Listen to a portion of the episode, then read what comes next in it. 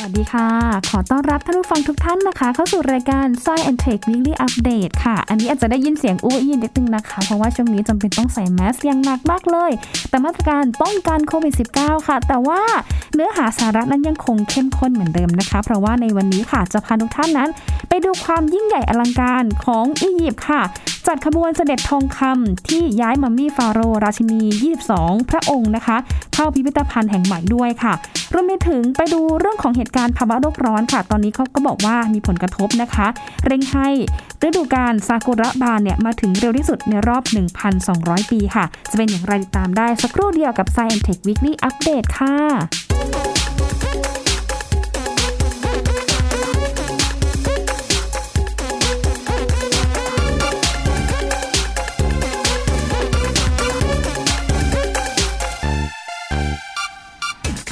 ค่ะ ต้องขออภัยท่านผู้ฟังด้วยนะคะ ถ้าได้ยินเสียงแบบอุ้ยไม่ชัดไม่ชัดนะคะไม่คมชัดเพราะว่าในขณะที่เราจัดรายการอยู่ในขณะนี้นะคะ ไม่ได้มีหญิงพูดคนเดียวในห้องเนาะเพราะว่ามีเจ้าหน้าที่ที่มาช่วยควบคุมระบบในการออกอากาศทางพอดแคสต์ด้วยนะคะ ดังนั้นเพื่อเป็นการป้องกันให้ดีที่สุดตามมาตรการอย่างเคร่งครัดเลยค่ะ ตอนนี้ทุกคนที่อยู่ในห้องนะคะ ต้องสวมแมสสวมหน้ากากอนามัย แล้วก็นั่งห่างๆกันนะคะ ถึงจะนั่งห่างกันค่ะ แต่ว่าเราก็ยังรักกันอยู่นะคะ ยังใจเรายังใกล้กันใกล้ชิดกันอยู่ค่ะ แล้วก็ยังฝากความรักความปรารถนาดี ถึงท่านผู้ฟังพอดแคสต์ของไทย PBS ทุกท่านนะคะ ขอให้ปลอดภัยจากโควิดทุกท่านด้วยนะคะ เพราะว่าตอนนี้ก็เริ่มพบผู้ติดเชื้อหลายพื้นที่เพิ่มขึ้นเรื่อยๆเนาะยังไงก็ดูแลตัวเองกันด้วย แล้วก็ขอให้ปลอดภัยกันทุกท่านด้วยนะคะ ให้กำลังใจกับคนที่ยังคงรักษาตัวอยู่ในตอนนี้ ให้กำลังใจคุณหมอพยาบาลทุกท่านด้วยแล้วกันนะคะเอาละค่ะอย่างที่เกริ่นไว้ในช่วงต้นรายการที่ผ่านมานะคะว่า ในวันนี้จะพาไปดูพิธียิ่งใหญ่อลังการเลิศมากๆค่ะท่านผู้ฟังคะนั่นก็คืออียิปต์นั้นจัดขบวนเสด็จทองคำค่ะ ย้ายมัมมี่ฟาโรห์และราชินี22 พระองค์นะคะ เข้าไปพิพิธภัณฑ์แห่งใหม่ด้วยค่ะ ด้วยฟังเสียงบรรยากาศกันหน่อยนะคะ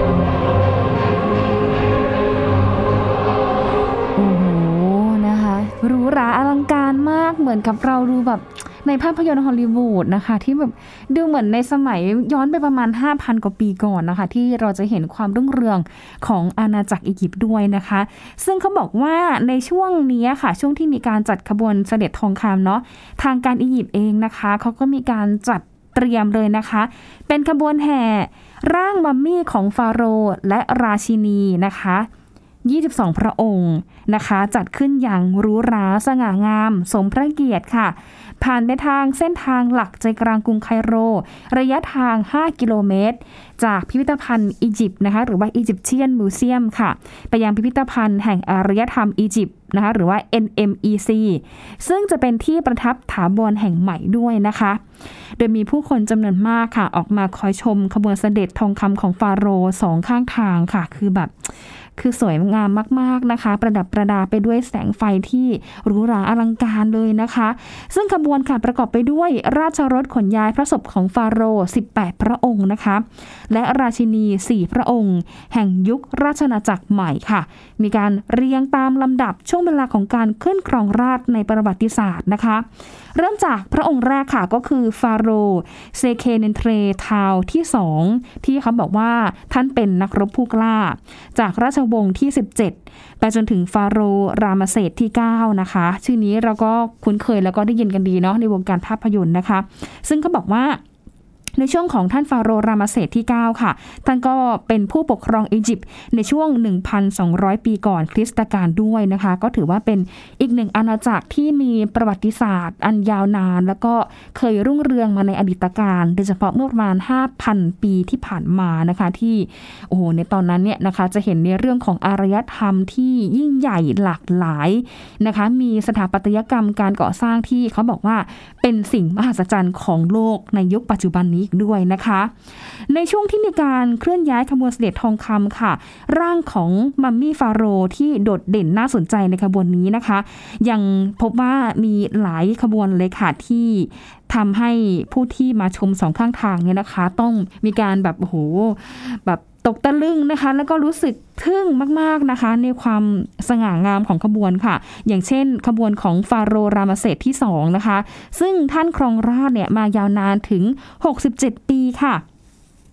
แล้วก็ได้ชื่อว่าเป็นผู้ลงนามในสนธิสัญญาสันติภาพฉบับแรกของโลกนะคะ รวมทางพระนานฮัสเซซุปนะคะ ซึ่ง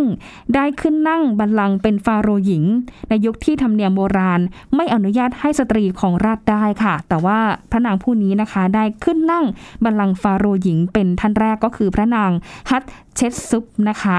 อ่าแล้วค่ะ ทีนี้นอกจากในเรื่องของราชรถของ ฟาโรแต่ละพระองค์แล้วนะคะ ก็บอกว่ายังมีราชรถที่เชิญร่างมัมมี่ของเหล่ากษัตริย์ในครั้งนี้ค่ะ ยังมีการตกแต่งไปด้วย ลวดลาย สีทอง อย่างงดงามนะคะ มีการติดตั้งอุปกรณ์ดูดซับแรงกระแทกชนิดพิเศษนะคะ เพื่อให้พาหนะแล่นไปอย่างนุ่มนวลนนะคะ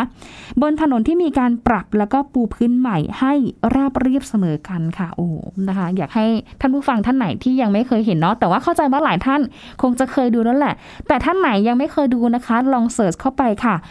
คำว่าขบวนเสด็จทองคำของอียิปต์นะคะ ก็จะเห็นได้เลยว่าจัดเต็มมากๆ คือสมชื่อว่าเป็นอียิปต์ก็คืออียิปต์นะคะเขามีความแบบว่าละเอียดมีความ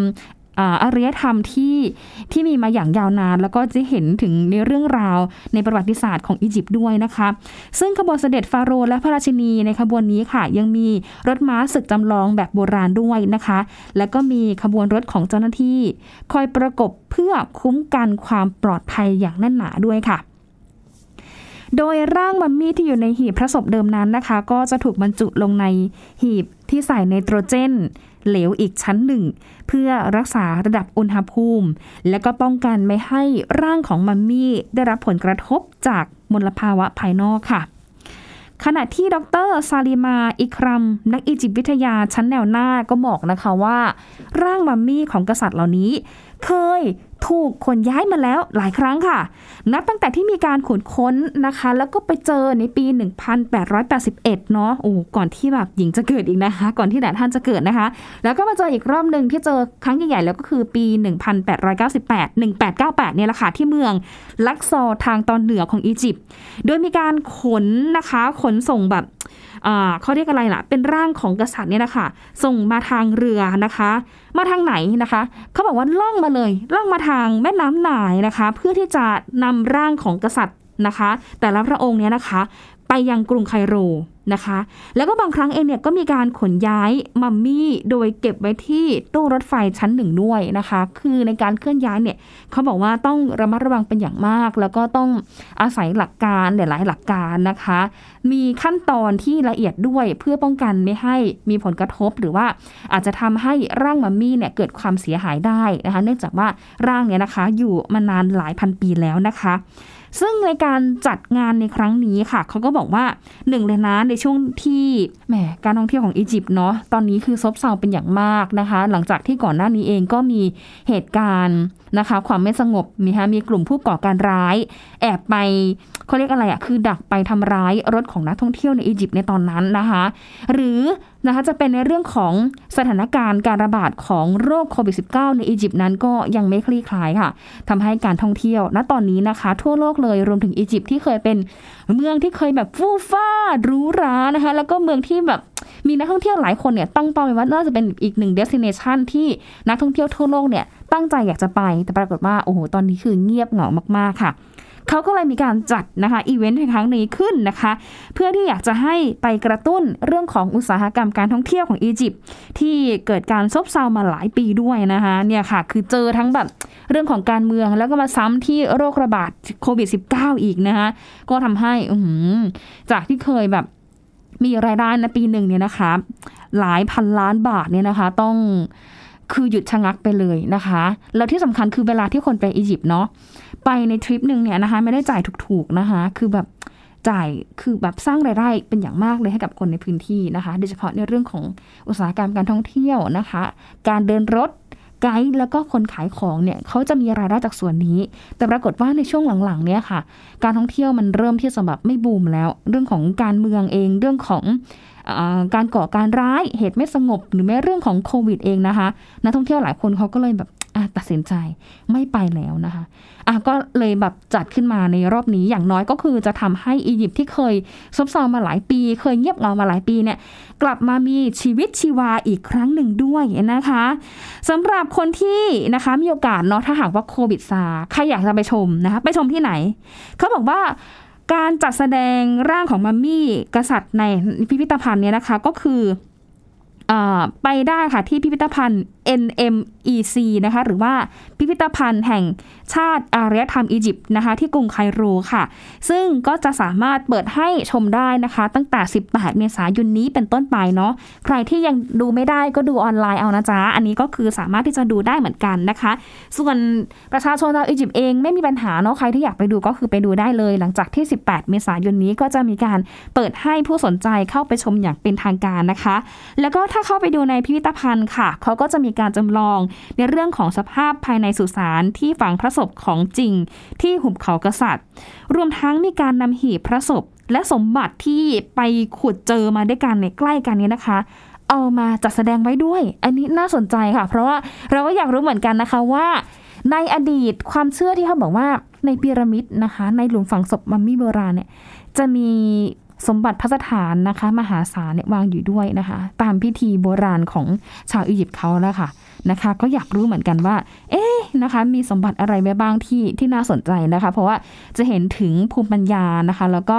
สิ่งล้ำค่านะคะ บ่งบอกที่มาวิถีชีวิตของชาวอียิปต์โบราณได้อีกด้วยนะคะ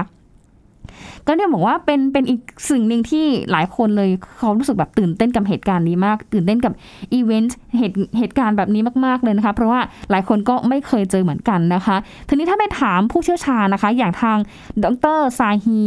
ฮาวาสศาสตราจารย์ด้านอียิปต์วิทยาผู้โด่งดังเนี่ยนะคะเขาก็เคยให้สัมภาษณ์กับทางสำนักข่าว AFP นะ บอกว่าเนี่ยแหละเป็นครั้งแรกเลยที่มีการจัดแสดงมัมมี่ให้ดูสวยงาม สมศักดิ์ศรีของผู้วายชนค่ะโดยมุ่งรักษาเกียรติของอดีตกษัตริย์ แล้วก็ทำให้เหมือนจริงนะคะเพื่อที่จะให้ประโยชน์ทางการศึกษามากกว่าที่จะทำให้ผู้ชมเนาะรู้สึกตื่นเต้นบาดกลัวนะคะ เพราะว่าอะอย่างน้อยก็คือปฏิเสธไม่ได้ หลายคนเคยดูหนังเรื่องมัมมี่อาจจะรู้สึกกลัวนะคะหรือว่าจะติดภาพลักษณ์นะคะในเรื่องของแบบเรื่องของสิ่งลี้ลับนะคะเกี่ยวกับมัมมี่หรือว่าความอาถรรพ์อะไรอย่างเงี้ยค่ะ แต่ว่าจริงๆแล้วเนี่ยนะคะ ถ้าไปดูเนี่ยเขาบอกว่า พิพิธภัณฑ์เนี่ยทำดีมากนะคะ คือทำให้ทุกคนเนี่ยได้เห็นเรื่องราว เห็นคุณค่าทางประวัติศาสตร์ของอียิปต์นะคะ ที่มีมาอย่างยาวนานนะคะ เป็นอียิปต์โบราณค่ะ แล้วก็ทำให้เราได้เรียนรู้อารยธรรมโบราณของยุคก่อนๆนนะคะ ก่อนที่จะมีการพัฒนาเปลี่ยนแปลงขึ้น หรือว่ามีวิวัฒนาการขึ้นมาถึงยุคอียิปต์ปัจจุบันนี้ด้วยนะคะนี่เป็นเรื่องที่น่าสนใจด้วยนะคะ เนี่ยเคยแบบเคยเรียนเหมือนกันเนาะอารยธรรมต่าง ๆ ที่ที่หลายท่านได้ส่งว่าเคยเรียน ในมหาวิทยาลัย จะเรียนเรื่องของอารยธรรมโบราณนะคะ หนึ่งในนั้นก็คือจะมีอารยธรรมลุ่มแม่น้ำนายของอียิปต์ด้วยนะคะ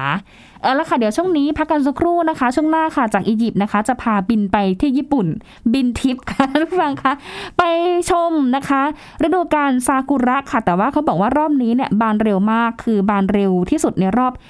1,200 ปีด้วยจะเป็นอย่างไร ติดตามได้ใน Science Tech Weekly Update ในช่วงต่อไปค่ะ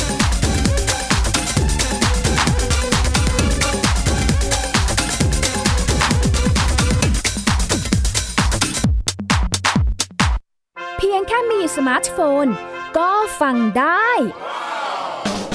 ไทย PBS ดิจิทัล Radio สถานีวิทยุดิจิทัลจากไทย PBS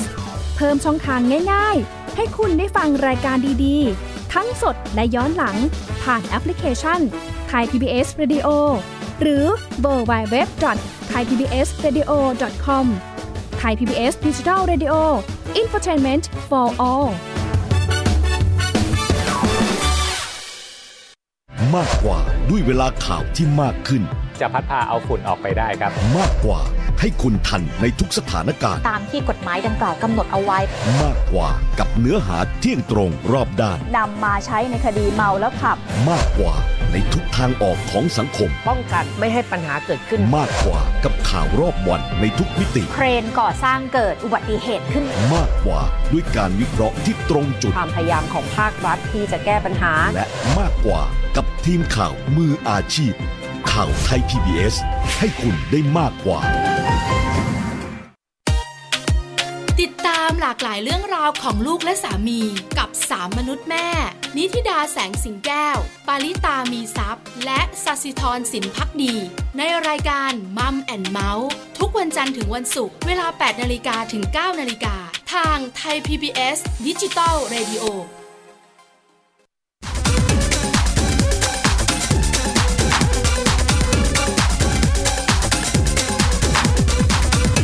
เอาละค่ะ กลับเข้าสู่ช่วง Science Tech Daily Update ในช่วงที่ 2 กันนะคะ ช่วงแรกเนาะพาบินทิปค่ะ พาท่านผู้ฟังนะคะ ไปเที่ยวที่อียิปต์ค่ะไปชม ความอลังการนะคะความงดงามของขบวนเสด็จทองคำค่ะ แล้วก็ช่วงนี้ค่ะ พาไปบินทิปอีกหนึ่งทริปนะคะ บินทิปอีกหนึ่งทริปเนาะขออภัยนะคะ ถ้าฟังไม่ชัด ใส่แมสอยู่นะคะก็พาไปบินทิปที่ญี่ปุ่นแล้วกันค่ะนะคะ พาไปชมเทศกาลดอกซากุระบาน หรือว่าฮานามิของญี่ปุ่นค่ะนะคะ เพราะว่าเขาบอกว่าเดี๋ยวจะมีขึ้นนะคะ ในช่วงแรกที่มีการผลิบานเต็มที่ ก็คือในช่วงสัปดาห์แรกของเดือนเมษายนที่ผ่านมาค่ะ แต่ว่าในปีนี้ฤดูการซากุระบานของเมืองโตเกียวเนี่ยนะคะเขาบอกว่าอุ้ยกลับมาบานเร็วเหนือความคาดหมาย เพราะว่าในปีนี้ค่ะทำสถิตินะคะ บานได้เร็วสุดในรอบ 1,200 กว่าปีด้วยนะคะ โอ้โห น่าสนใจมาก ๆ นะคะ เขาก็เลยมีการตั้งข้อสังเกตนะคะว่า เอ๊ะ ปัจจัยหลัก ๆ ที่ทำให้ซากุระบานเร็วเนี่ย เกิดขึ้นจากอะไรเนาะ เพราะว่าถ้าเป็นประจำทุกปีใช่ไหมคะ หลายท่านก็จะแบบ ดูแล้วแหละว่าช่วงนี้มันเป็นช่วงแบบรัสซัมรัสซัมเออ ฉันอยากจะไปชมดอกซากุระบานที่ญี่ปุ่น อาจจะมีการเหมือนไล่ เหมือนไล่แบบฤดูกาลนะคะ จากทางทางตอนใต้ขึ้นเหนือใช่ไหมคะเออคือปกติแล้วเนี่ยนะคะ ช่วงดอกซากุระบานในญี่ปุ่นเนี่ยเขาจะบานจากทางตอนใต้ของญี่ปุ่นนะคะ บานก่อนนะคะ แล้วก็ค่อยๆทยอย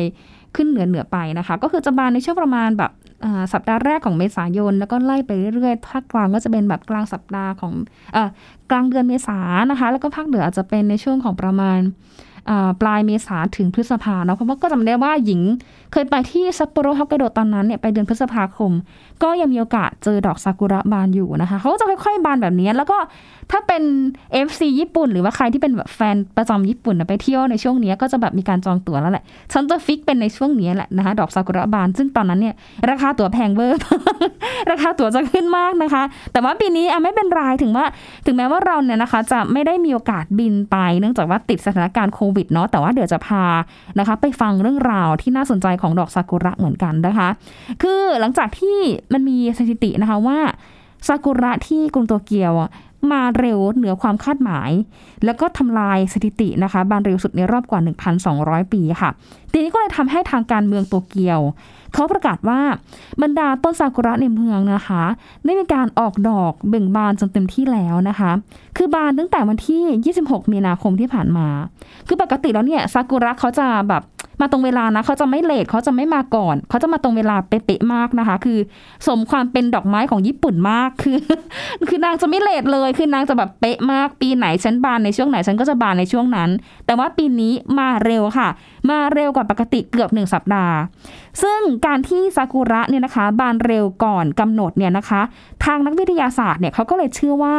เนี่ยแหละคือสัญญาณของการเปลี่ยนแปลง สภาพภูมิอากาศ อันเนื่องมาจากภาวะโลกร้อนที่กำลังรุนแรงมากขึ้น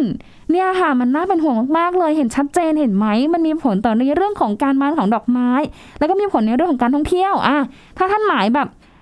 สมมติว่าช่วงนี้ไม่มีโควิดนะ แล้วว่าท่านไหนจะแบบฟิกจองตั๋วไปดูซากุระบานในช่วงต้นเดือนเมษายน โดยเฉพาะช่วงทางใต้ อาจจะไปช้า เพราะว่าน้องเขาบานแล้ว แล้วก็เขาก็แบบร่วงลงมาแล้วอะไรอย่างเงี้ยนะคะอาจจะแบบเห็นแค่แบบบางส่วน อาจจะไม่ได้เห็นแบบสีชมพูเต็มๆสองข้างทางถนนรอบเมืองต่างเนี้ยค่ะ ก็ทำให้อะอาจจะต้องแบบคาดเคลื่อนได้นะคะ แต่ว่าอะปีนี้ไม่เป็นไร อย่างน้อยก็เห็นภาพสวยๆที่ที่เราเห็นก่อนหน้านี้นะคะ ที่เพจของไทยพีบีเอสเองเนี่ยก็ไป ได้ภาพมานะคะ ภาพงามๆเลยนะคะ ภาพการบานของดอกซากุระของเมืองต่างๆ ในญี่ปุ่น แล้วก็มาลงที่เพจไทยพีบีเคือแบบสวยมากๆเลยนะคะ สวยจริง ๆ ค่ะ แต่ว่าที่น่าเป็นห่วงนี่แหละก็คือมาเร็วกว่าปกตินะคะ เพราะว่าเป็นเป็นห่วงในเรื่องของปัญหาภาวะโลกร้อนที่รุนแรงมากขึ้นค่ะ เพราะว่าผลการตรวจสอบบันทึกโบราณนะคะ แล้วก็เอกสารในราชสำนักของญี่ปุ่นเนี่ยเขามีการบันทึกไว้นะคะ ตั้งแต่ปีคศ812 เลยนะคะ ก็คือประมาณ หนึ่งพันสองร้อยกว่าปีเลยนะคะ เขาบอกว่าเนี่ยคือตั้งแต่ที่มีการบันทึกไว้นะคะ ในปีคศ 812 เนี่ยทำให้ทุกคนทราบถึงซากุระของเมืองเกียวโตที่ผลิบานเต็มที่ในแต่ละปีนะคะ ซึ่งก่อนหน้านี้เนี่ยในวันที่ซากุระบานมาถึงเร็วที่สุดนะคะ ในประวัติศาสตร์ก็คือวันที่ 27 มีนาคม ปี 1409 หรือว่าประมาณ 600 กว่าปีก่อนนะคะ อันนั้นนะเขาบอกว่าก็มาเร็วที่สุดในประวัติศาสตร์นะคะ หลังจากนั้นก็ไม่ได้แบบมาเร็วหรือว่ามาเลทเลยคือมาตรงตลอดเป๊ะๆนะคะ จนมาถึงปีนี้ค่ะ มาก่อนนะคะ มาก่อนก่อนหนึ่งสัปดาห์ด้วยนะคะ ทีนี้ถ้าไปถามความเห็นของทางนักวิทยาศาสตร์เนาะอย่างอาจารย์ไมเคิลอีแมนนักวิทยาศาสตร์ด้านภูมิอากาศชาวอเมริกันเนี่ยนะคะ อาจารย์ก็ให้สัมภาษณ์กับทางหนังสือพิมพ์วอชิงตันโพสต์เหมือนกันค่ะว่าอันนี้แหละ มันคือปรากฏการณ์ที่เป็นสัญญาณแสดงถึงการเปลี่ยนแปลงของสภาพภูมิอากาศโลก ในแบบที่ไม่เคยปรากฏมาก่อนนะคะ ซึ่งไม่เคยปรากฏตลอดช่วงเวลา 1,000 ปีที่ผ่านมาด้วยค่ะ โดยภาวะโลกร้อนทำให้ฤดูใบไม้ผลิในซีกโลกเหนือเนี่ยนะคะ มาถึงเร็วขึ้นในทุกปี แล้วก็ส่งผลเปลี่ยนแปลงพฤติกรรมของพืช แล้วก็สัตว์ที่สัมพันธ์กับฤดูกาลไปหลายอย่างนับตั้งแต่ในปี 1830 เป็นต้นมาด้วยนะคะ ซึ่งถ้าดูต้นซากุระของภูเขาญี่ปุ่นค่ะ เริ่มมีการผลิดอกเร็วขึ้นเรื่อยๆนะคะ ในระหว่างปี 1971 ถึงปี 2000 นะคะ เขาบอกว่าซากุระนะเขาจะบานเร็วขึ้น เฉลี่ยสัปดาห์หนึ่งนะคะ ก็คือจะเร็วขึ้นแบบประมาณ 7 วันนะคะ เกือบ 7 วันนะคะหรือประมาณเฉลี่ยประมาณนี้แหละนะคะ เมื่อเทียบกับสถิติก่อนหน้านี้ด้วยนะคะเขาก็จะมาแบบเร็วตลอดนะคะ แต่ทีนี้ถ้าดูทีเรื่องของต้นซากุระในกรุงโตเกียวแล้วก็เมืองอื่นๆของญี่ปุ่นค่ะ รวมทั้งซากุระที่กรุงวอชิงตันของอเมริกานะคะ ต่างก็มีการผลิดอกเบ่งบานเร็วขึ้นอย่างผิดปกติในปีนี้นะคะ เพราะว่าที่กรุงโตเกียวซากุระค่ะก็เริ่มบานเร็วกว่าเฉลี่ย ในค่าบันทึกในประวัติศาสตร์ ถึง 12 วันนะคะ อันนี้มาเร็วมากนะคะโอ้อันนี้น่าตกใจค่ะนะคะ ซึ่งก็บอกว่าแน่นอนค่ะว่าผลจากภาวะโลกร้อนเนี่ยมันทำให้ทุกอย่างเนี่ยมันเหมือนแบบ มันสวิงอะมันมันสับสนมันไม่เริ่มอยู่กับร่องกับรอยไม่เข้าที่มันไม่เป๊ะนะคะหลายๆอย่างเนี่ยมันเกิดการแปรปรวนขึ้นมาอีกเยอะมากเลยค่ะนะคะ ดังนั้นเนี่ยนะคะการตัดไม้ทำลายป่า การสร้างถนน การเปลี่ยนแปลงของภูมิอากาศโลกโดยรวมค่ะ มันก็เลยเป็นสาเหตุที่มันเร่งให้ซากุระนะคะมาถึงเร็วผิดปกติ โดยเฉพาะฤดูการเบ่งบานของดอกไม้เหล่านี้นะคะ มาเร็วมากนะคะ ซึ่งแน่นอนค่ะว่าคาดการณ์กันเลยนะคะว่าถ้าในอนาคต ในอนาคตนะคะท่านผู้ฟังคะถ้าโลกของเราค่ะ มีอุณหภูมิเนี่ยเพิ่มขึ้น 2.2 องศาเซลเซียสนะคะ โดยเฉลี่ยนะคะ ก็อาจจะทำให้ดอกซากุระเนี่ยนะคะ ออกดอกเร็วกว่าค่าเฉลี่ยเดิมมากถึงประมาณเกือบ 5 วันด้วยนะคะโอ้อันนี้ก็เป็นเรื่องที่หลายคนตกใจนะคะ เพราะว่ามันเป็นช่วงฤดู ชมดอกไม้อะนะคะ ที่เราจะต้องแบบเพลิดเพลินนะคะ ตามธรรมชาติไปนะคะ ที่แบบชมความสวยงามอะไรก็ว่าไป แต่ว่าทีนี้พอเขามาไม่ตรงฤดูกาลหรือว่ามาไม่ตรงวันจากที่เขาเคยมาปกติแบบวันนี้เป๊ะเลยนะอะไรอย่างเงี้ยค่ะก็ทำให้หลายคนเนี่ยเริ่มรู้สึกกังวลแล้วแหละว่านี่แหละผลจากภาวะโลกร้อน มันทำให้เกิดการแปรปรวนขึ้นหลายอย่าง แล้วก็ในอนาคตเองนะคะกำลังศึกษาอยู่ว่าถ้า